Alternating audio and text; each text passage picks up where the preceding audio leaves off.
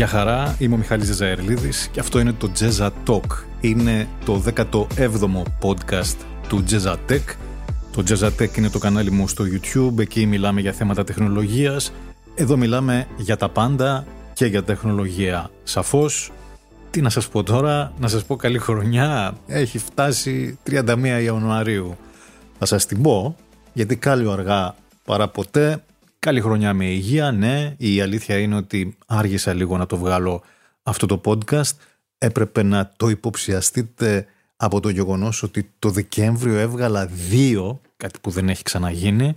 Οπότε τον Ιανουάριο πήγα λίγο πιο πίσω, πήρα την άδειά μου που λένε. Πλάκα κάνω, δεν πήρα καμία άδεια, δεν έχω τίποτα, δουλεύω κάθε μέρα. Ε, το άργησα λίγο γιατί νόμιζα ότι δεν έχω υλικό, αλλά να, μια και τα λέμε τώρα, ξέρετε τι παθαίνω. Νομίζω ότι δεν έχω υλικό, το μαζεύω, το μαζεύω, το μαζεύω. Έχω συγκεκριμένα ε, μια κατηγορία στον υπολογιστή μου που τα βάζω τα αγαπημένα εκεί. Μαζεύω και από το κινητό διάφορα screenshot τα οποία μου αρέσουν. Έχω και ένα μικρό σημειωματάριο όταν είμαι κάτω και δεν έχω υπολογιστεί, τα γράφω με αποτέλεσμα επειδή ξεχνάω κιόλας, έχουμε και μια ηλικία, τι να κάνουμε, λέω Α, να μαζέψω λίγο ακόμα, να μαζέψω λίγο ακόμα και τελικά φτάνω στο σημείο να ξεκινήσω το podcast να γράφω και βλέπω ότι έχω για τρία podcast, ας πούμε. Γι' αυτό βγαίνουν και τεράστια, αν και δεν θέλω να τα βγάζω τεράστια. Αν και εσείς μου λέτε ότι ναι, εγώ μεγάλα, βγάλτα, να ακούμε, μας αρέσει. Τι σας αρέσει, εδώ βαριέμαι εγώ να με ακούω δηλαδή ορισμένες φορές, αλλά ειλικρινά το υλικό που έχω δεν χωράει. Τι να κάνουμε τώρα; Πριν ξεκινήσω, θέλω να πω, έχω εδώ το χαρτάκι μου, θέλω να πω πολλά ευχαριστώ στους ανθρώπους που εκτός των άλλων στηρίζουν το podcast και οικονομικά, γιατί δεν τα λέμε, δεν τα λέμε εντάξει, αλλά υπάρχουν κάποιοι άνθρωποι που πραγματικά στηρίζουν και φυσικά τα βλέπω και φυσικά αποτελεί ένα μεγάλο boost, μια όθηση. Ξέρετε, δεν έχει σημασία το ποσό αυτό που λένε. Εντάξει, είναι τώρα, ξέρω πώς ακούγεται αυτό, αλλά ειλικρινά δεν έχει σημασία. Σημασία έχει ότι κάποιος λέει ότι «Α, ωραία, τον ακούω, τον βλέπω, μου αρέσει να στηρίξω την προσπάθεια, γιατί όλοι κάνουμε μια προσπάθεια». Έτσι λοιπόν, ε, θέλω να ευχαριστήσω καλά αρχικά αυτούς που ε, από το PayPal έχουν βάλει λεφτά, τον Νίκο πρώτα και καλύτερο, Νίκο εντάξει OK, okay, δηλαδή επειδή με τον Νίκο μιλάμε κιόλας, του στείλα και του λέω: Ρε Νίκο, μήπως έχεις κάνει λάθος, κανένα μηδενικό. Ε, έπαθα σοκ. Ε, ευχαριστώ πάρα πολύ. Του τα είπα και κατ' ιδίαν σε μήνυμα. Ευχαριστώ επίσης πολύ τον Δημήτρη, τον Ιωάννη, τον Ξενοφών και τον Αργύρη. Αυτοί από PayPal, τα κοιτάω τώρα και τα διαβάζω από το χαρτί για να μην τα μπερδέψω, και από το YouTube ως ε, συμμετοχές στο κανάλι, γιατί υπάρχει και αυτός ο τρόπος, τον Αντώνη, τον Σπύρο, τον Νίκο, τον Μάριο και άλλος Αντώνης, τον Απόστολο και τον Παντελή. Αυτοί είναι που βλέπω αυτή τη στιγμή που υπάρχουν ως συμμετέχοντες. Να πω και για όσους δεν ξέρετε, δύο είναι οι τρόποι που μπορείτε να στήριξετε το κανάλι οικονομικά ενώ. Η μία με το PayPal το οποίο το βρίσκεται ε, το link στο προφίλ, όχι προφίλ, πώς λέγεται αυτό, στο, στην πρώτη σελίδα του καναλιού στο YouTube, έχει κάτι link, εκεί βρίσκεται το PayPal ή αλλιώς στην ίδια σελίδα όπως είστε, αν, αν πατήσετε συμμετοχή, σας βγάζει και μπορείτε να συμμετέχετε με 99 λεπτά το μήνα. Μην φανταστείτε ότι τα παίρνω και όλα, αυτά τα υπέρογκα τα ποσά, περίπου τα μισά παίρνουμε ας πούμε, αλλά είναι μια συμμετοχή η οποία είναι μηνιαία και μπορεί κάποιος να δείξει έτσι την εκτίμηση πάνω απ' όλα στο προϊόν, γιατί περί προϊόντος πρόκειται που προσφέρω. Ήθελα να τα πω γιατί δεν τα λέω συχνά αυτά, τα θεωρώ αυτονόητα, αλλά δεν είναι και τόσο τελικά ανά διαστήματα πρέπει να τα λέω.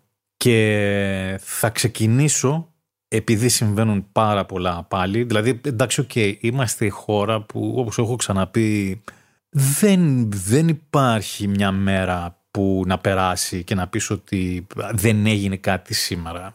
Θα ξεκινήσω όμως από κάτι πολύ καλό. Αφήνω την επικαιρότητα εντελώς, εντελώς, εντελώς. Θα την πούμε μετά. Θα ξεκινήσω με αυτό που διάβασα πολύ πρόσφατα, ότι έρχεται ταινία για τη ζωή του Μάικλ Τζάκσον. Αν δεν το ξέρετε ή αν δεν το έχετε υποψιαστεί, για μένα ο Μάικλ Τζάκσον ήταν ο κορυφαίος καλλιτέχνης. Δεν τον εξετάζω ούτε ως τραγουδιστή, ούτε ως ε, τραγουδοποιό, όπως λέγεται αυτός, ούτε ως performer. Ήταν ο καλλιτέχνης κορυφαίος. Και ήταν κορυφαίος διότι δεν ξέρω αν έχετε δει το This Is It, το οποίο το είδα πάνω από μια φορά. Νομίζω πρέπει να το έχω δει τέσσερις, πέντε, όχι καπάκια. Περνάει ένα τρίμηνο, τετράμινο και το βλέπω. Περιγράφει εκτός των άλλων την τελειομανία του, ε, περιγράφει με πολύ γραφειρό τρόπο όλο αυτό το άγχος που είχαν οι άνθρωποι που δούλευαν μαζί του, που ήταν γενικώς μαζί τους στη σκηνή, δηλαδή ακόμα και οι χορευτές οι οποίοι ε, θυμάμαι ήταν κάποιοι που είχαν πάει λέει από την Αυστραλία για να κάνουν την οντισιόν, ξέρω εγώ είχαν μαζευτεί 900, 800, 200, ό,τι νούμερο και να πω θα είναι λάθος, δεν το συγκρατώ. Αλλά στο τέλος ας πούμε είχαν μείνει, από αυτούς έπρεπε να μείνουν οι 12, οι 20, ένας πολύ μικρός αριθμός Έλεγαν λοιπόν αυτοί που απορρίπτονταν από τη συνέχεια κλαίγοντας ότι εμείς είμαστε και ευχαριστημένοι που ήρθαμε εδώ, που τον είδαμε ας πούμε, που είμαστε στον ίδιο χώρο και δεν πειράζει καθόλου. Τι να, τέλος, θα τα πω και μετά, θα σας πω για, τον Michael Jackson γενικά, θα καταλάβετε. Έρχεται λοιπόν μια ταινία, την άνοιξη του 25 είναι προγραμματισμένο να γίνει η πρεμιέρα της και η, παγκόσμια διανομή θα γίνει λέει από τη Universal. Η παραγωγή τώρα αρχίζει αυτές τις μέρες.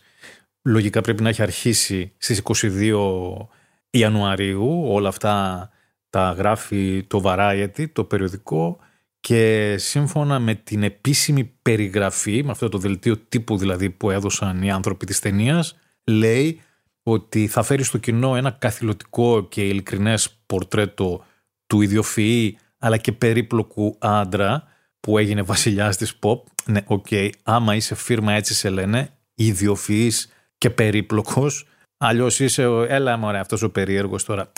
Αν δεν είσαι φίρμα, είσαι ο περίεργος. Αν είσαι φίρμα, είσαι ιδιοφυής και περίπλοκος. Και τα λέω εγώ που τον γουστάρω πάρα πολύ κιόλας, ε. Λοιπόν, συνεχίζω με την επίσημη περιγραφή της ταινίας που έρχεται η οποία λέει ότι θα παρουσιάζει τους θριάμβους και τις τραγωδίες του σε μια επική κινηματογραφική κλίμακα από την ανθρώπινη πλευρά και τις προσωπικές δοκιμασίες του μέχρι την ανδιαφυσβήτητη δημιουργική ιδιοφυΐα του μέσα από τις πλέον εμβληματικές performance του. Για πρώτη φορά το κοινό θα γνωρίσει ελία από κοντά έναν από τους πιο επιδραστικούς πρωτοποριακούς καλλιτέχνες στον κόσμο.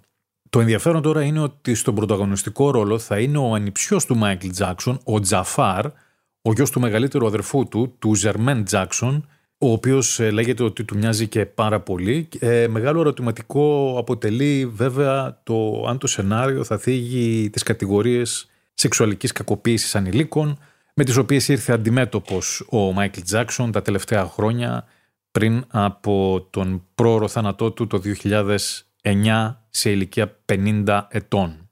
Αυτό τώρα είναι ένα θέμα το οποίο πάντα το σκέφτομαι όταν σκάνε σκάνδαλα για τεπώνυμους, για καλλιτέχνες, γενικά για δημιουργούς οι οποίοι από τη μία ε, έχουν το έργο τους το οποίο το βλέπουμε, το ακούμε, το διαβάζουμε και τα λοιπά και απ' την άλλη έχουν και την προσωπική τους ζωή.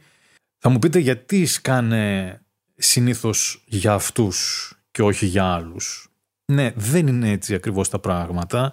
Νομίζω ότι αυτά υπάρχουν παντού, δηλαδή και σε ένα χωριό να πάτε. Αν υπάρξει κάποιος να σας πει τα μυστικά του χωριού, ας πούμε, μάλλον θα φρίξετε.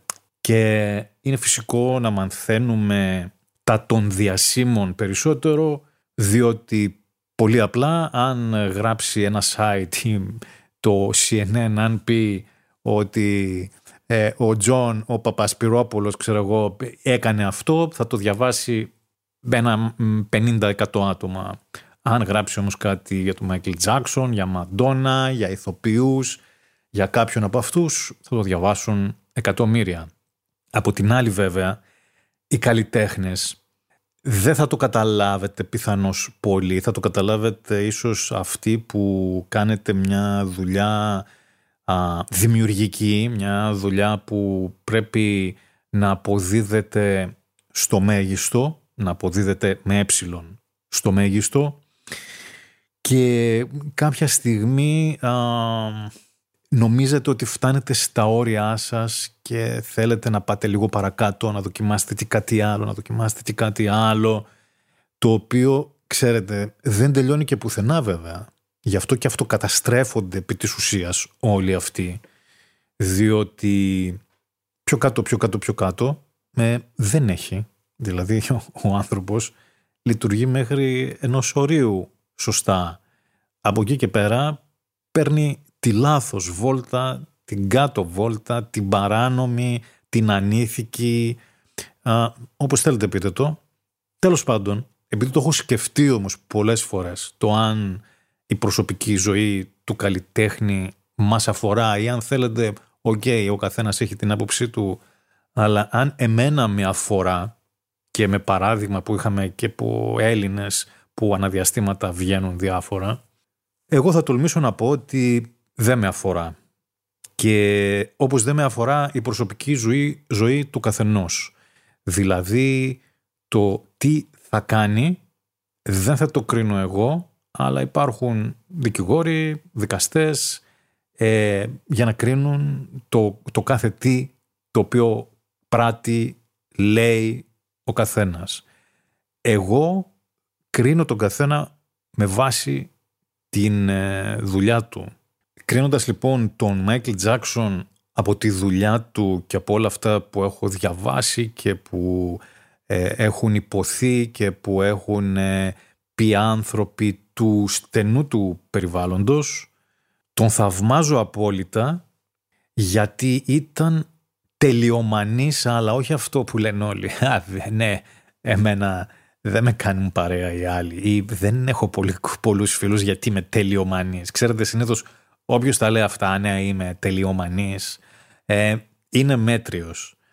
Όπως όποιος λέει, α, είμαι εγώ αστείος να σου πω εγώ αστεία ή θα περάσουμε ή είμαι εγώ, είμαι τρελός, μην με κοιτάς έτσι, μόλις. Άμα ακούτε τέτοια φύγετε μακριά, θα βαρεθείτε στο πεντάλεπτο, είναι σίγουρα. Αυτός το έβγαζε όμως από τη δουλειά του. Δηλαδή τις χορογραφίες να δείτε μόνο και έχω κολλήσει τώρα τις τελευταίες μέρες ας πούμε με το Smooth Criminal το οποίο σε κάτι συναυλίες ειδικά νομίζω αυτή που είχε δώσει στο Βερολίνο ήταν το 91-92 κάπου εκεί 93 κάπου αρχές του 90 υπάρχουν στο YouTube πολλά βιντεάκια με τις χορογραφίες αυτές τις επικές όπου λες Παναγία μου δηλαδή όλοι είναι κουρδισμένοι να κάνουν το ίδιο ε, πραγματικά λες wow εντάξει έχουν πέσει ώρες δουλειάς από πίσω και για να επανέλθω στο This Is It με εκείνον τον drummer του οποίου το όνομα μου διαφεύγει αλλά και να το έλεγα τώρα σιγά μην έχει και νόημα τώρα τέλος πάντων ο οποίος έλεγε ότι εντάξει έχω συνεργαστεί με πάρα πολλούς. Α παρένθεση αυτός ο drummer είχε συνεργαστεί με τους πάντες έτσι με Prince, με Michael Jackson, με Madonna με όλους τους κορυφαίους Είχε πει και εκείνος όμως κάποια στιγμή ότι ο Μάικλ Τζάκσον ε, ήταν αυτός ο οποίος πρόσεχε τα πράγματα και το, τις τονικότητες και το που θα μπει κάθε νότα περισσότερο από όλους. Ήθελε να πει μας έβγαζε το λάδι περισσότερο από όλους, αλλά δεν το έλεγε ο άνθρωπος. Τα ίδια είπαν όλοι, τα ίδια έλεγαν και οι χολύπτες, τα ίδια έλεγαν και η παραγωγή του και οι σκηνοθέτες του, μπορούσε να κάνει 100 φορές το ίδιο πράγμα για να το πετύχει ακριβώς, που φαίνεται κιόλας. Έκανε πάρα πολλούς ήχους με το στόμα, αν θυμάστε ε, στην όπρα Winfrey που είχε βγει κάποια στιγμή και έκανε τους ήχους με το στόμα, ψάξτε το κι αυτό στο YouTube να το δείτε. Άμα σας το πω τώρα δεν έχει και νόημα, αφού δεν μπορώ να τα κάνω εγώ. Γενικώς όμως ήταν το κλασικό παράδειγμα του ανθρώπου που ε, την ιδρώνει τη φανέλα. Ήταν σε όλα, μα σε όλα ρομπότ. Αυτό βέβαια μπορεί να μην του έβγαινε καλό στην προσωπική του ζωή. Διότι όταν θες να είσαι έτσι στη δουλειά, μπορεί να είσαι κάπου αλλιώς στην προσωπική. Ξαναλέω, δεν με αφορά εμένα. Αν αφορά κάποιους, OK, okay, καλώς, πείτε ότι ε, δεν αρέσει ο Μάικλ Τζάκσον γιατί έκανε αυτό και έκανε εκείνο. Από την άλλη δεν ξέρουμε και τι έκανε και πώς το έκανε. Δεν θέλω να κρίνω, δεν μπαίνω καν σε διαδικασία τέτοια. Με αφορμή τώρα αυτό για τον Μάικλ Τζάξον θέλω να σας πω και κάτι άλλο το οποίο ευτυχώς το είδα χθες κιόλας, το έχω και πολύ πρόσφατο στο Netflix. Ξέρετε ότι γενικά ταινίες τέτοια δεν βλέπω εγώ, δηλαδή δεν πρόκειται να κάτσω δύο ώρες εκτός αν είναι ειδική περίπτωση, αν, αν, αν, να δω μια ταινία. Βλέπω όμως πάρα πολύ ευχάριστα ντοκιμαντέρ, τα οποία μπορεί να είναι από αυτόν τον τύπο που πάει και κλείνεται και καλά στις φυλακές, από κάποιους άλλους που ήταν δολοφόνοι και τους παίρνουν συνεντεύξεις, τέτοια ντοκιμαντέρ. Χθες λοιπόν μου έβγαλε ως νέο το The Greatest Night in Pop, τη μεγαλύτερη νύχτα της pop, την πιο, δεν θυμάμαι ακριβώς πώς το λέει τώρα στη μετάφραση. Τι είναι αυτό τώρα; Αυτό είναι ένα ντοκιμαντέρ μιας ώρας και 40 λεπτών περίπου για το πώς βγήκε το We Are The World, το πασίγνωστο τραγούδι του 85 που είχε βγει για να στηρίξει τα παιδιά της Αφρικής και τα λοιπά. Και λέω, όπα, εδώ είμαστε. Λοιπόν, τι να σας πω τώρα, αφού τα λέω και μόνο που τα σκέφτομαι ψιλοτσουτσουριάζω. Να το δείτε, ε, εκτός αν είστε ή πολύ μικροί σε ηλικία ή δεν σας αρέσουν καθόλου αυτά τα οκ, αλλά μόνο και μόνο το γεγονός, δεν θα κάνω τώρα spoiler επ' αυτού, μόνο και μόνο το γεγονός που περιγράφουν στην αρχή, γιατί έτσι ξεκινάει, οι ατζέντηδες ας πούμε, πώς έπρεπε να συντονιστούν όλοι μαζί για να πείσουν 40-45 τραγουδιστές πόσοι τελικά ήταν όλοι εκεί πέρα να βρεθούν ε, όχι μόνο την ίδια ημερομηνία κάπου αλλά και στον ίδιο χώρο παρένθεση που έλεγε στο ντοκιμαντέρ. Όταν κάποιος καλλιτέχνης πρέπει να παρευρεθεί κάπου αυτό κανονίζεται μήνες πριν. Φανταστείτε τώρα ότι οι ατζέντιδες έπρεπε να κανονίσουν μήνες πριν να βρεθούν όλοι μαζί σε ένα συγκεκριμένο χώρο για συγκεκριμένες ώρες, για συγκεκριμένη δουλειά, φιλανθρωπία. Κλείνει η παρένθεση. Ψάξαν λοιπόν όλοι και προσπαθούσαν να βρούνε όλοι εννοώ από αυτούς που θέλαν να κάνουν το τραγούδι να βρούνε πότε θα μπορούσαν να είναι κάπου όλοι αυτοί μαζεμένοι και είδαν ότι ήταν την ε, βραδιά που υπήρχαν τότε τα, που δίνονταν τα αμερικανικά βραβεία μουσικής γιατί εκεί θα ήταν όλοι αυτοί. Έπρεπε όμως να δεχτούν κιόλας. Αρχίζει λοιπόν ένας αγώνας για να τους πείσουν. Να πω βέβαια εδώ ότι οι δημιουργοί του τραγουδιού είναι ο Μάικλ Τζάκσον και ο Λάιονελ Ρίτσι επί της ουσίας όπου ο Ρίτσι τον είχαν σαφώς συνέντευξη και έλεγε ότι πώς είχε ξεκινήσει η ιδέα, πόσο ο Μάικλ Τζάκσον έπαιρνε ε, τις ιδέες του Ρίτσι και τις πήγαινε ένα βήμα παραπέρα, πώς ήταν ας πούμε δέκα μέρες πριν το ραντεβού και δεν είχαν κάνει τίποτα, πώς φυσικά, φυσικά ο μεγάλος Quincy Jones έβαλε το χεράκι του ώστε όλο αυτό να έχει επιτυχία και όταν έπαιρναν ας πούμε τον Billy Joel την, την Turner ή τον Kenny Rogers και έλεγαν ναι κοιτάξτε αυτό θα το κάνει ο Michael Jackson, ο Lionel Richie, παραγωγή είναι ο Quincy Jones. Ο Quincy Jones, αν δεν ξέρετε, ε, τι να σας πω, είναι η ιστορία ολόκληρη της ε,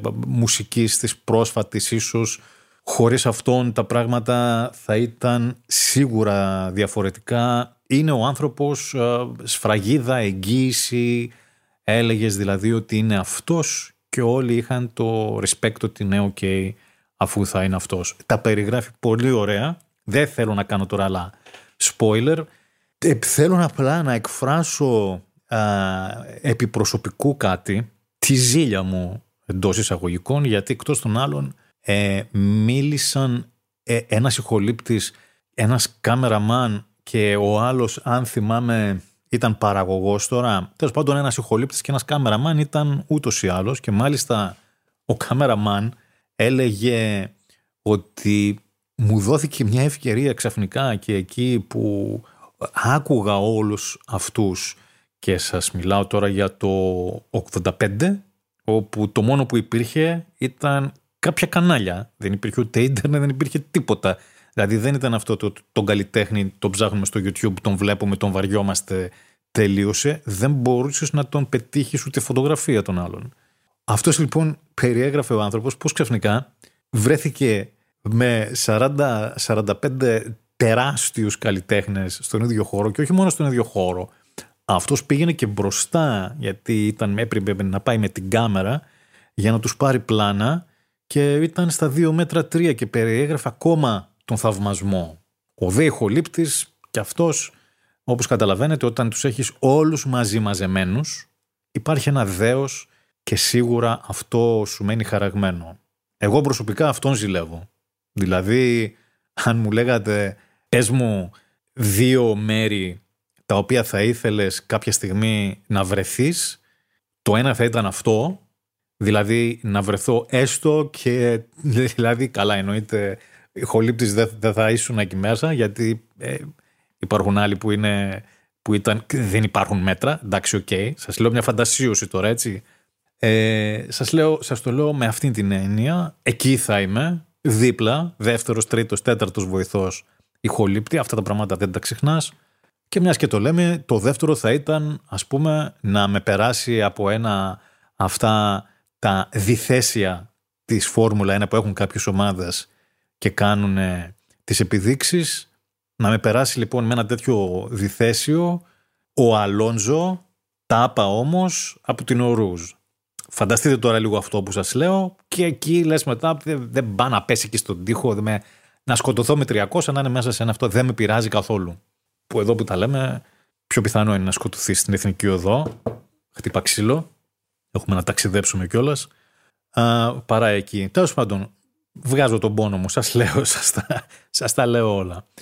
Κλείνω την παρένθεση. Σας παροτρύνω λοιπόν να το δείτε αυτό το ντοκιμαντέρ. Θα πάθετε πλάκα. Ή μάλλον ε, εύχομαι να πάθετε πλάκα, γιατί αυτό σημαίνει πολλά.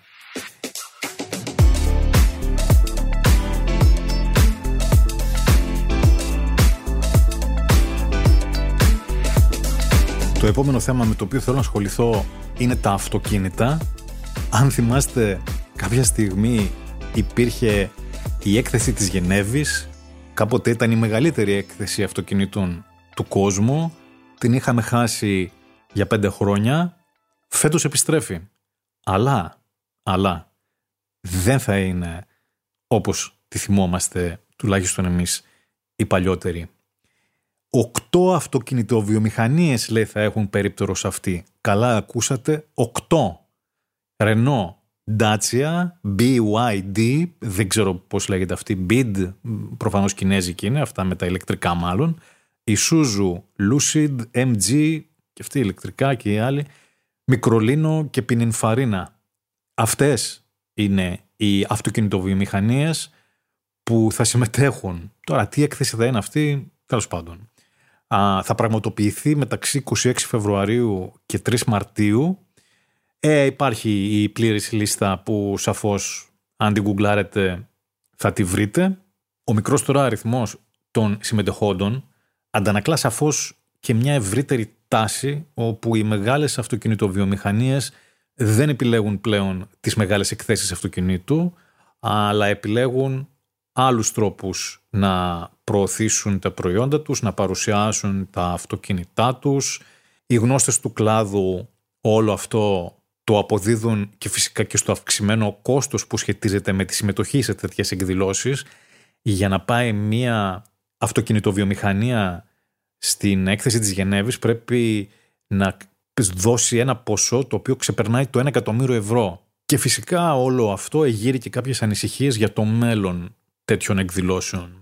Διαβάζοντας λοιπόν αυτή την είδηση σκέφτηκα θέλουμε πραγματικά τελικά αυτές τις ε, εκθέσεις, εκδηλώσεις, παύλα παρουσιάσεις και σκεφτόμουν αν εγώ θα ήθελα να πάρω ένα αυτοκίνητο καινούριο, θα πήγαινα σε μία έκθεση ακόμα και σε αυτές τις εκθέσεις που γίνονται; Βάζω ένα ερωτηματικό εδώ στην Αθήνα. Έχω πάει δύο φορές, αλλά έχω πάει πώς πάνε οι γυναίκες ας πούμε που βγαίνουν έξω και κάνουν μία ένα οφθαλμόλουτρο στις βιτρίνες, έτσι τύπου πήγα να δω τι παίζει και και τα λοιπά.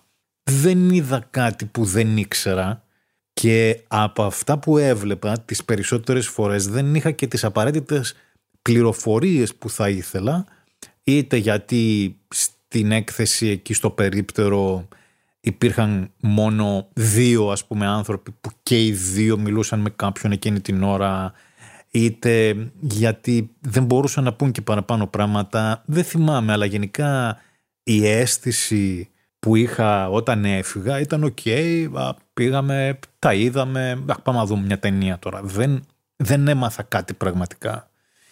Φαντάζομαι ότι κάτι τέτοιο θα είναι και με τις μεγάλες εκθέσεις. Εντάξει, σαφώς τώρα εκεί θα έχουν και ε, ρομποτικά, θα έχουν και παρουσιάσεις σε άλλη κλίμακα, δεν το συζητάμε, έτσι. Δεν συγκρίνω, δεν λέω ότι η έκθεση της Γενέβης είναι ίδιες με αυτές που γίνονται εδώ, αλλά το ερώτημα είναι το εξής. Όταν θα θελήσω να πάρω ένα αυτοκίνητο όπως και οποιοδήποτε προϊόν πλέον, δεν θα βγάλω ό,τι υπάρχει στο ίντερνετ να το δω, να το ξαναδώ, να το ψάξω να δω σχόλια από αυτούς που το πήρανε, να ψάξω να βρω ποιος είναι ο YouTuber ή ο αρθρογράφος που τον ξέρω ότι είναι λίγο πιο αντικειμενικός.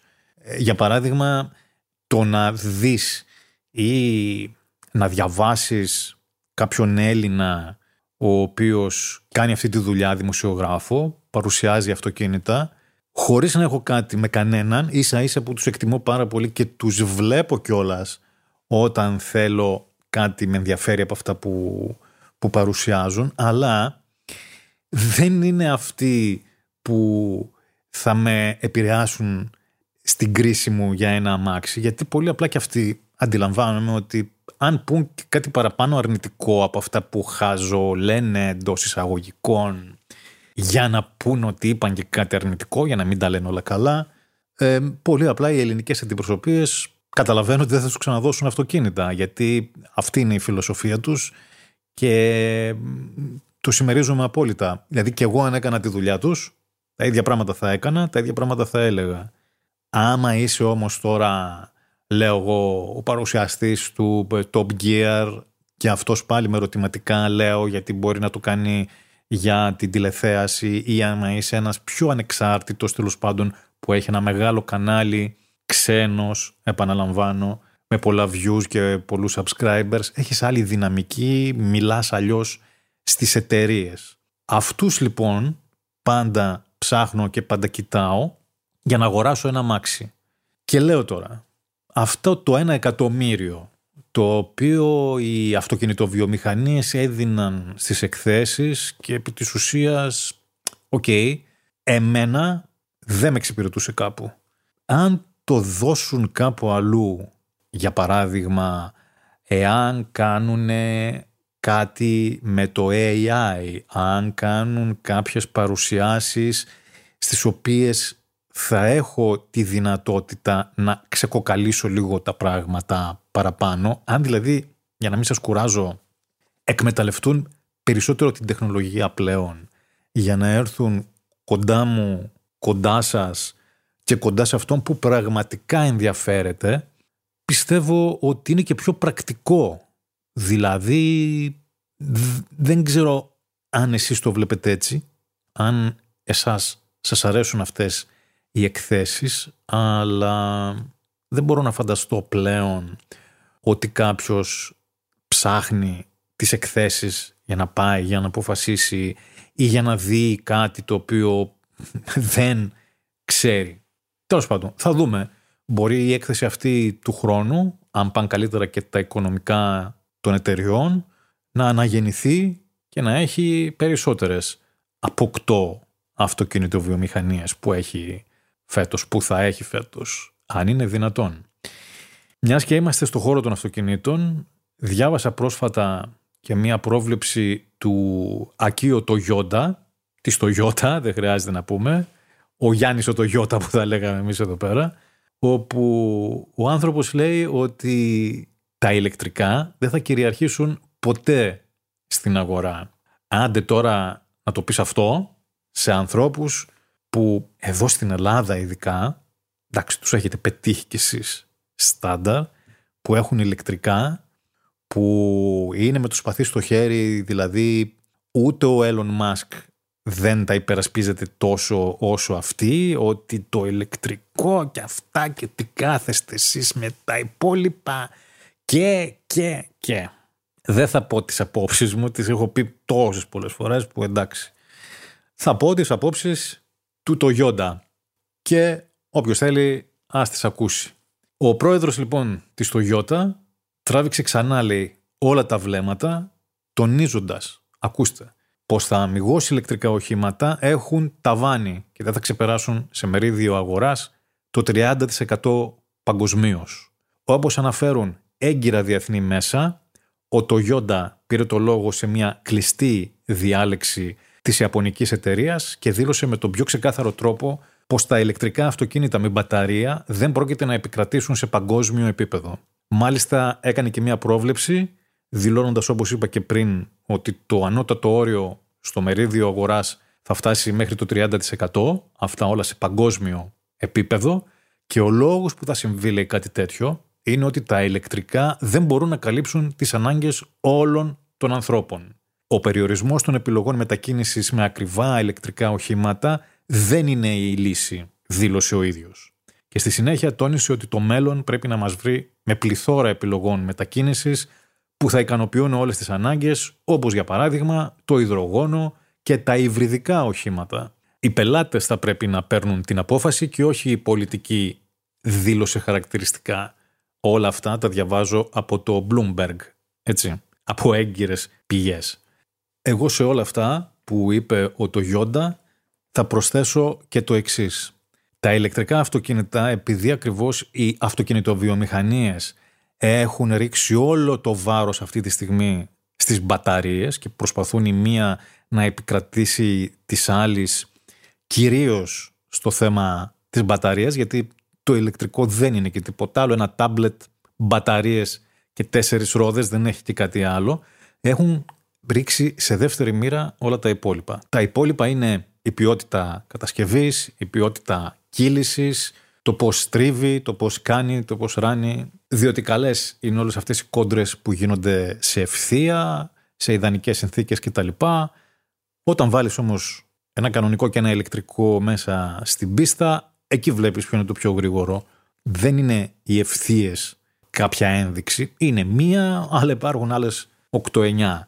Τι γίνεται με τις θερμοκρασίες που ανεβοκατεβαίνουν, τι γίνεται με τις λαμαρίνες που είναι από εδώ έτσι, από εκεί κοτέτσι, τι γίνεται με τα πλαστικά μέσα που κανείς δεν δίνει σημασία και πας και παίρνεις ένα αυτοκίνητο 60.000 ευρώ και η ποιότητά του είναι σαν να παίρνεις ένα κανονικό 25-30 Ο άλλος λέει ότι ναι, εμένα έτσι μ' αρέσει. OK, okay, γι' αυτό λέω είναι όλα τόσο σχετικά. Γενικώς όμως στην Ελλάδα, και θα έρθω μόνο εδώ να πω, είναι και θέμα πρακτικότητας. Θα ξαναπώ, είναι πολύ ωραία τα ηλεκτρικά για επαγγελματικά, δηλαδή για οχήματα σταθερής τροχιάς όπως τα λέω, για να πας κάθε μέρα από το σημείο Α στο σημείο Β και τα λοιπά, μέσα στην πόλη κυρίως όπου θα έχεις και την ασφάλεια ότι ναι, αν μου τελειώσει η μπαταρία θα έχω στα 10-15 χιλιόμετρα ή κάπου να πάω να φορτίσω και πιο κοντά ίσως, OK. Okay. Το να πάρεις όμως να είσαι οικογενειάρχης και να πάρεις ένα ηλεκτρικό εκτός του ότι δεν θα το κάνεις και ποτέ απόσβεση γιατί τα ηλεκτρικά είναι και πιο ακριβά και όχι μόνο αυτό αλλά δεν ξέρουμε και σε 5-10 χρόνια όταν το πουλήσεις πόσο θα πιάσει και αν θα πιάσει κάτι δεν ξέρουμε και αν θα κάνεις απόσβεση αλλά εκτός από αυτό φεύγεις και είμαι εγώ στη Λάρισα και δεν έχω δικό μου σπίτι. Πρώτον, πού θα φορτίζω. Δεύτερον, θέλω να πάω, όπως έχω ξαναπεί, στο Βόλο, στο Πήλιο, στον Όλυμπο, στα Τρίκαλα, στο Περτούλι. Θέλω να πάω διακοπές στην Κέρκυρα. Εκεί που θα βρω όλα αυτά να φορτίζω. Και η απάντηση δεν είναι ότι ναι, ίσως σε ορισμένα σημεία υπάρχουν και φορτιστές. Στο πύλιο, ας πούμε, δεν έχει. Νομίζω έχει ένα σαν ένα ξενοδοχείο πάνω ψηλά. Κάτω, τέλος πάντων, εκεί δεν έχει. Αλλά εκεί που θα έχει, δεν πρέπει να βρεις και άλλον μπροστά. Γιατί άμα είναι άλλος, περιμένεις να δουλεύει σωστά και ο φορτιστής, γιατί πολλοί φορτιστές δεν δουλεύουν. Δηλαδή, πω, πω, αφήστε μόνο που τα σκέφτομαι. Τέλος πάντων, ήθελα να πω τι είπε ο Τογιόντα, που λίγο πολύ κάτι παραπάνω ξέρει. Ακούστε τον.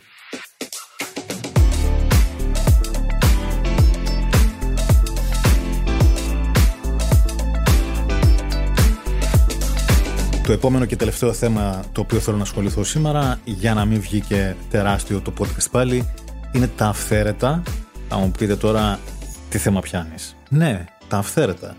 Διάβασα ένα καταπληκτικό άρθρο στη LiFO με τίτλο «Πώς καμιά κυβέρνηση δεν τολμά να γκρεμίσει τα αυθαίρετα και εκείνα πολλαπλασιάζονται».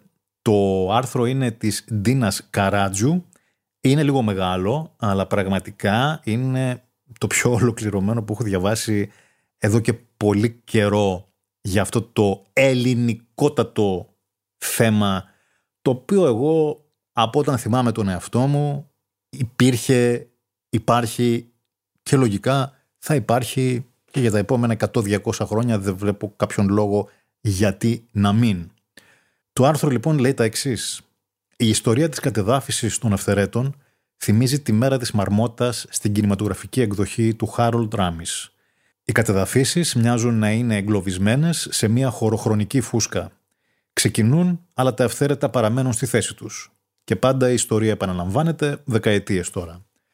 Πρόσφατα το Υπουργείο Περιβάλλοντος προανήγγειλε νέες αλλαγές για τον εντοπισμό και την κατεδάφιση των ευθερέτων. Πρόκειται για ένα δύσκολο στίχημα που καμία κυβέρνηση μέχρι σήμερα δεν το κέρδισε ή για την ακρίβεια, όπως τουλάχιστον δείχνουν τα πράγματα, δεν ήθελε να το κερδίσει. Αντίθετα, οι νόμοι που ψηφίστηκαν για την τακτοποίηση και την νομιμοποίηση της αυθαίρετης δόμησης δημιουργούσαν κάθε φορά την επόμενη γενιά αυθαιρέτων. Είναι χιλιάδες τα πρωτόκολλα κατεδάφισης αυθαιρέτων που έχουν εκδώσει οι αρμόδιες δημόσιες υπηρεσίες σε δάση και γυαλούς. Ελάχιστα από αυτά όμως έχουν εκτελεστεί, έχουν δηλαδή γκρεμιστεί τα αυθαίρετα. Κανείς δεν ξέρει πόσα είναι τα αυθαίρετα στην πραγματικότητα όπως θα φανεί παρακάτω. Αν και έχουν ψηφιστεί νόμοι και ρυθμίσεις για τον εντοπισμό και εν συνεχεία την κατεδάφιση τους, δεν έχουν εφαρμοστεί. Παρά τις εξαγγελίες και τις φωτογραφίες των εκάστοτε υπουργών με φόντο την μπουλντόζα που ρίχνει τα αυθαίρετα, συνήθως περνάνε δεκαετίες για να γκρεμιστούν, αν γκρεμιστούν. Η αλήθεια είναι βέβαια ότι η υπόθεση των κατεδαφίσεων αυθαιρέτων είναι εξαιρετικά περίπλοκη και γι' αυτό έχουν βάλει τα δυνατά τους όλες οι κυβερνήσεις με εξαιρετικά εντός εισαγωγικών αποτελέσματα. Στο πρόγραμμα των 16 κατεδαφίσεων που ανακοίνωσε πανηγυρικά το Υπουργείο Περιβάλλοντος τον περασμένο Νοέμβριο, περιλαμβάνονταν κάποιες που εκκρεμούσαν ακόμη και 30 χρόνια. Ένα άλλο κραυγαλαίο παράδειγμα που δείχνει τους ρυθμούς με τους οποίους κινούνται οι κατεδαφίσεις αυθαιρέτων είναι οι οκτώ ταβέρνες στον Σκινιά που είχαν κρυθεί κατεδαφιστές από το 1999 αλλά τελικά γκρεμίστηκαν σταδιακά μεταξύ 2016 και 2017, λίγο πριν οδηγηθεί η χώρα στο Ευρωπαϊκό Δικαστήριο για αυτό το ζήτημα. Στο Εθνικό Πάρκο Σχοινιά Μαραθώνα, που προστατεύεται από το 2000 με προεδρικό διάταγμα, συντελείται σταδιακά από το 2018 μια νέα αυθαιρεσία για την οποία επί μακρόν δεν είχε ανοίξει ρουθούνη. Ξεκίνησε το 2014 ως κάμπινγκ με τροχόσπιτα το 2018 άρχισαν οι εργασίες ανέγερσης και τον Ιούνιο του 2023 ολοκληρώθηκαν. Όλα αυτά τα χρόνια συστηματική κινητοποίηση υπήρξε μόνο από τη Μονάδα Διαχείρισης Προστατευόμενων Περιοχών Αττικής, η οποία όμως δεν είχε την αρμοδιότητα να σταματήσει τα έργα, παρά μόνο να ενημερώνει τις αρμόδιες κατασταλτικές αρχές. Σήμερα στη ζώνη Α3 του Εθνικού Πάρκου, στο Πευκοδάσος με τις Κουκουναριές, που αποτελεί και οικότοπο προτεραιότητας για την Ευρωπαϊκή Ένωση, υπάρχουν 13 προκατασκευασμένα σπιτάκια που νοικιάζονται ως τουριστικά ακίνητα και τα οποία μπορεί να βρει κανείς στην πλατφόρμα Airbnb με χρέωση προς 180 ευρώ τη μέρα. Το έγγραφο που έστειλε στην εισαγγελία η αρμόδια μονάδα διαχείρισης του ΟΦΙΠΕΚΑ τον περασμένο Ιούνιο κινητοποίησε τελικά το δασαρχείο Καπανδριτίου ώστε να κινήσει τη διαδικασία απομάκρυνσης αυθερέτου με πρωτόκολλο κατεδάφισης και την πολεοδομία μαραθώνα που επέβαλε πρόστιμο για την αυθαιρετή δόμηση. Πότε θα μπουν οι μπουλντόζες, ίσως σε καμία δεκαετία, αν σκεφτεί κανείς τι έχει συμβεί στην αντίστοιχη περίπτωση των ταβερνών, αλλά και τι συμβαίνει σχεδόν παντού στη χώρα.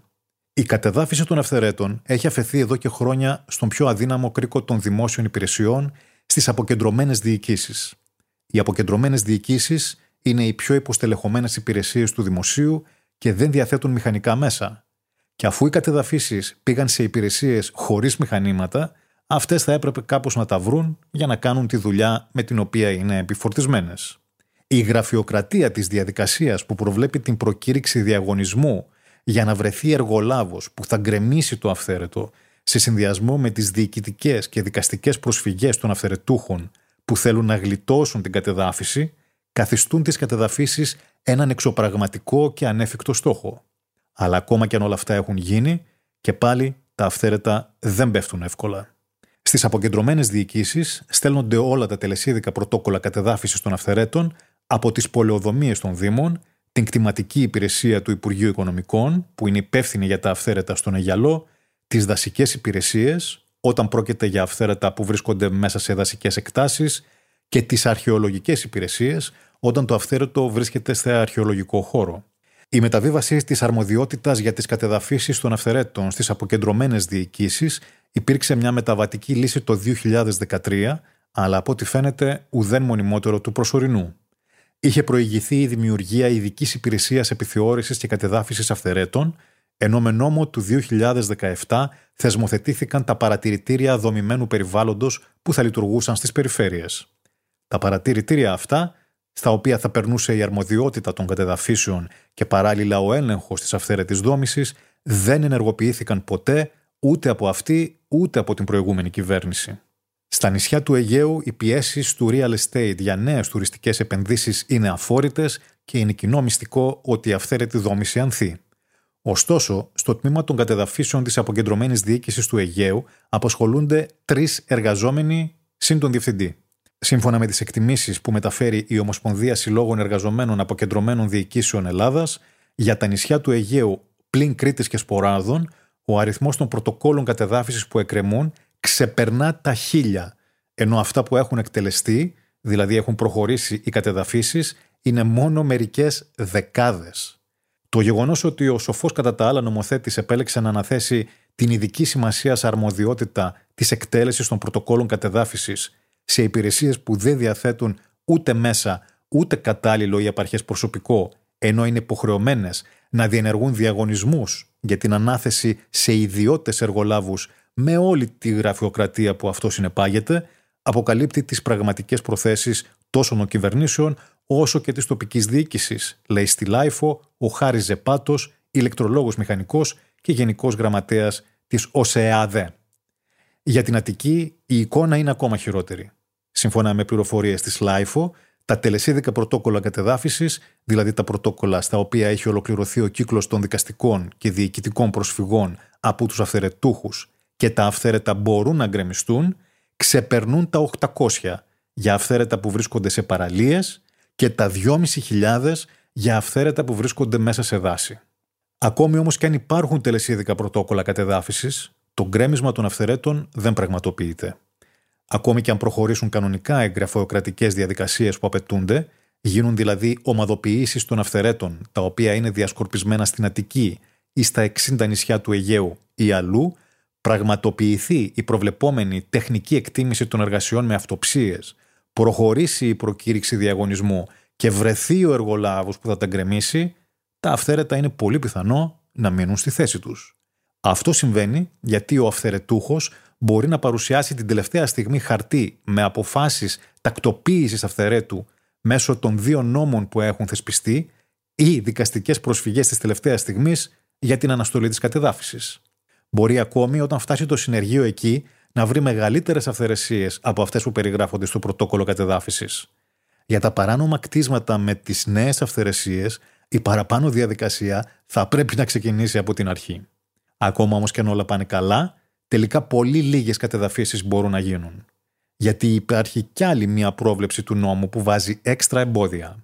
Οι εργασίες κατεδάφισης πρέπει να ολοκληρωθούν το αργότερο μέχρι το τέλος Νοέμβρη, γιατί θα πρέπει να πληρωθούν οι εργολάβοι πριν κλείσει η χρονιά.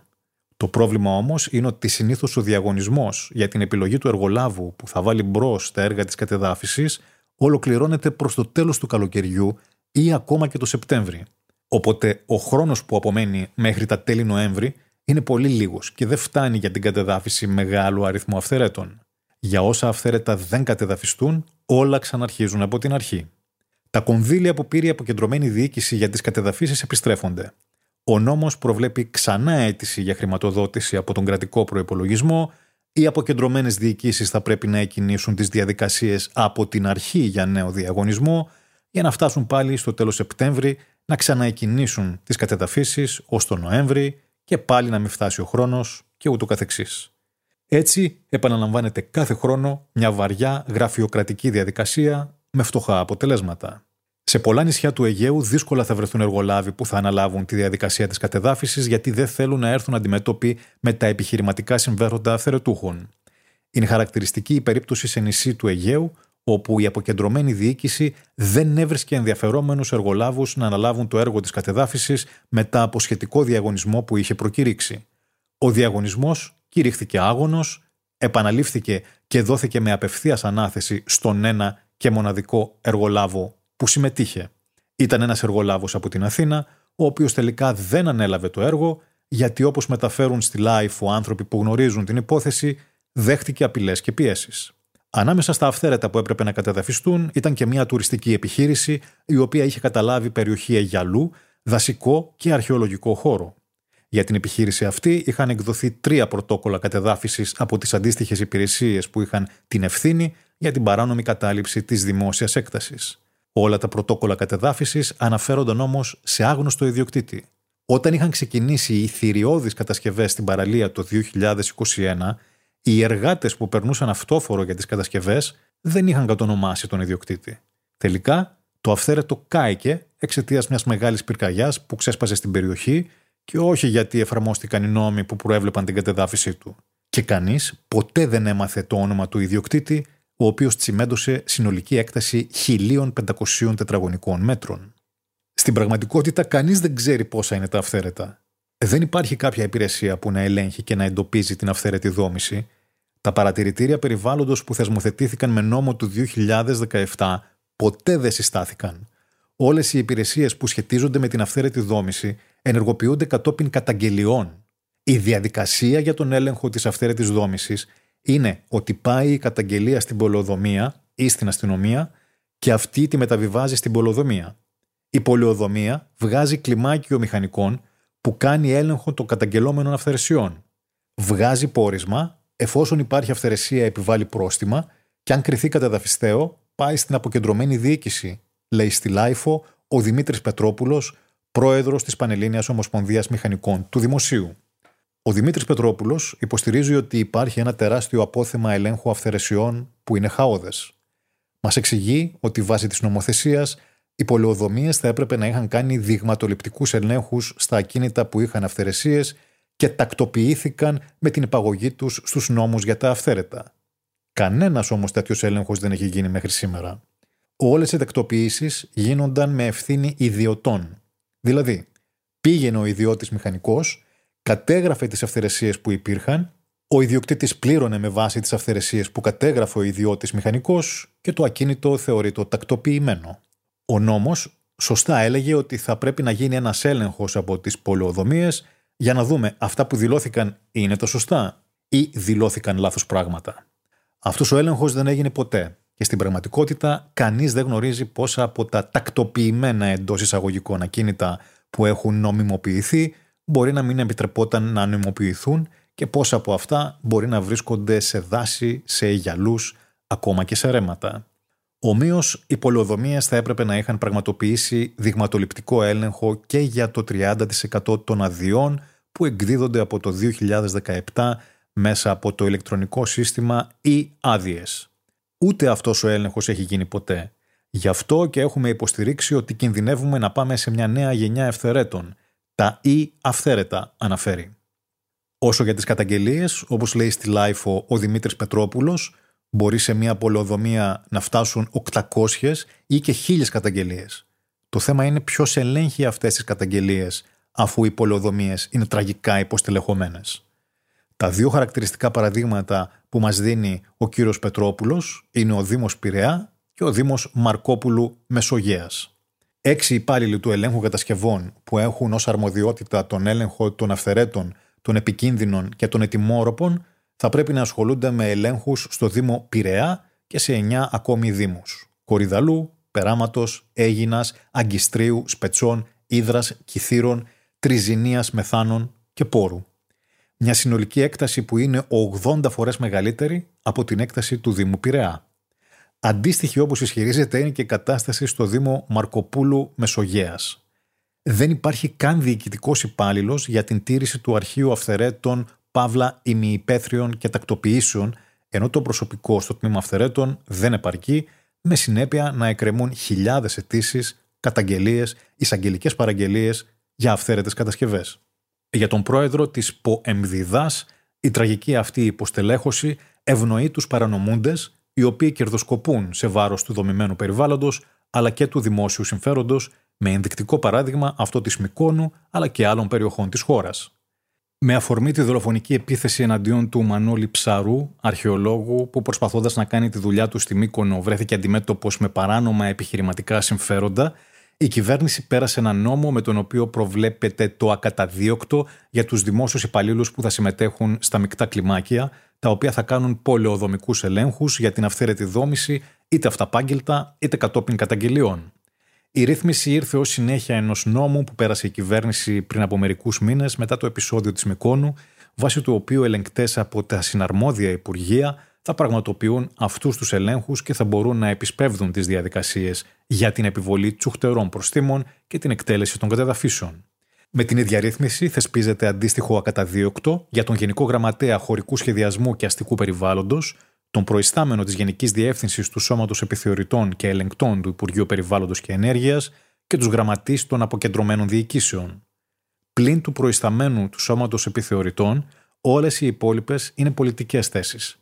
Η ρύθμιση προκάλεσε αντιδράσεις στους εργαζόμενους των αποκεντρωμένων διοικήσεων που υποστηρίζουν ότι έμειναν εντελώς ακάλυπτοι οι υπάλληλοι που εκτελούν τις κατεδαφίσεις.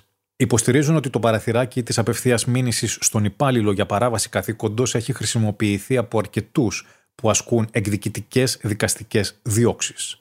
Βεβαίως, κάποιοι δημόσιοι υπάλληλοι δεν είναι αθώοι και είναι προφανές ότι υπάρχει διαφθορά.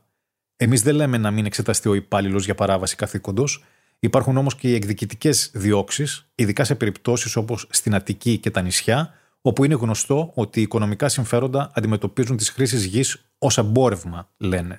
Είναι χαρακτηριστική η φράση επιχειρηματία σε υπάλληλο ελεγκτικής υπηρεσίας που προσπάθησε να κάνει τη δουλειά του σε ένα νησί στο οποίο οι αξίες γης έχουν εκτιναχθεί. Αγόρι μου, θα σου φέρω δύο δικηγόρους από την Αθήνα και θα πληρώνεις και μετά τη σύνταξη, αφού όταν ο υπάλληλος σύρεται στα δικαστήρια, πληρώνει από την τσέπη του. Για όσους προσπαθούν να κάνουν τη δουλειά τους εντύμως, μας λένε, είναι πολλοί εκείνοι οι υπάλληλοι που έχουν ακούσει παρόμοιες απειλές αλλά και οι υπάλληλοι των πολεοδομιών πολύ συχνά μπορεί να βρεθούν στις δικαστικές αίθουσες αντιμετωπίζοντας εκδικητικές δικαστικές διώξεις ή πιέσεις. Ο Δημήτρης Πετρόπουλος λέει στη LiFO ότι την τελευταία τριετία, για πρώτη φορά μετά από 15 χρόνια, υπήρχε συμπερίληψη αρκετών διπλωματούχων μηχανικών στους διαγωνισμούς του ΑΣΕΠ, οι επιτυχόντες του οποίου διορίζονται στο δημόσιο. Ωστόσο, υποστηρίζει ότι από τα στοιχεία των διαγωνισμών των τριών τελευταίων χρόνων φαίνεται ότι το δημόσιο δεν είναι πια ελκυστικό. Ο συνδυασμός των τεράστιων ευθυνών που αναλαμβάνονται σε ένα υποστελεχωμένο και δυσλειτουργικό περιβάλλον, με τις εξευτελιστικές αποδοχές των νεοδιόριστων της τάξης των 850 ευρώ το μήνα, λειτουργεί αποτρεπτικά για την προσέλκυση επιστημόνων με διάθεση και όρεξη προσφοράς. Η κυβέρνηση υπόσχεται ένα νέο τοπίο νομιμότητας για την αυθαίρετη δόμηση στην Ελλάδα με τη χρήση τεχνολογιών, όπως λέει. Ο νέος νόμος θα έρθει στη Βουλή σύντομα. Μένει να δούμε αν θα εφαρμοστεί γιατί οι νόμοι ψηφίστηκαν πολύ. Παρέμειναν όμω γράμμα κενό. Επαναλαμβάνω, αυτό ήταν το άρθρο της Ντίνας Καράτζιου στη LiFO με τίτλο «Πώς καμιά κυβέρνηση δεν τολμάει να γκρεμίσει τα αυθαίρετα και εκείνα πολλαπλασιάζονται». Ένα από τα πιο ολοκληρωμένα άρθρα που έχω διαβάσει ποτέ επί του θέματος, γι' αυτό και το μοιράστηκα μαζί σας, γιατί ανά διαστήματα λέμε ορισμένα πράγματα, εδώ, εκεί, αυτό δεν δουλεύει, πας να βγάλεις μια άδεια για το σπίτι σου, ναι αυτό, ναι εκείνο, ναι κοτέτσι, γιουβέτσι, βγαίνουν διάφορα στον αέρα αναδιαστήματα για τις πολεοδομίες, Για όσους δεν έχετε εμπλακεί καθόλου με αυτά, που είστε και ελάχιστοι αλλά λέμε, ή έχετε εμπλακεί και τα έχετε ξεχάσει ή νομίζετε ότι πιθανώς κάτι άλλαξε και ενώ εγώ δεν γίνονται αυτά πλέον, ε, γίνονται και μη σας πω ότι γίνονται και σε χειρότερο βαθμό πλέον και ξέρετε γιατί γίνονται. Δεν θέλει κανένας να ανακατέψει τον τραχανά που λένε. Γι' αυτό. Κανένας. Μα κανένας. Τελεία.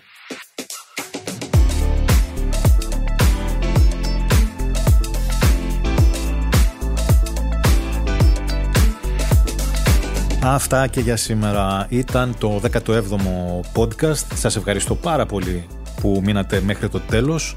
Να πω ότι το podcast αυτό πρώτα βγαίνει στο Jezza Tech, στο κανάλι μου στο YouTube και μετά από 48 ώρες ανεβαίνει σε Spotify, σε Google, σε Apple Podcast, ό,τι τέλος πάντων υπάρχει σε podcast. Να ευχαριστήσω και το mandoles.net, το οποίο για ακόμη μία φορά στηρίζει αυτά τα podcast. Μέχρι την επόμενη φορά, να είστε καλά.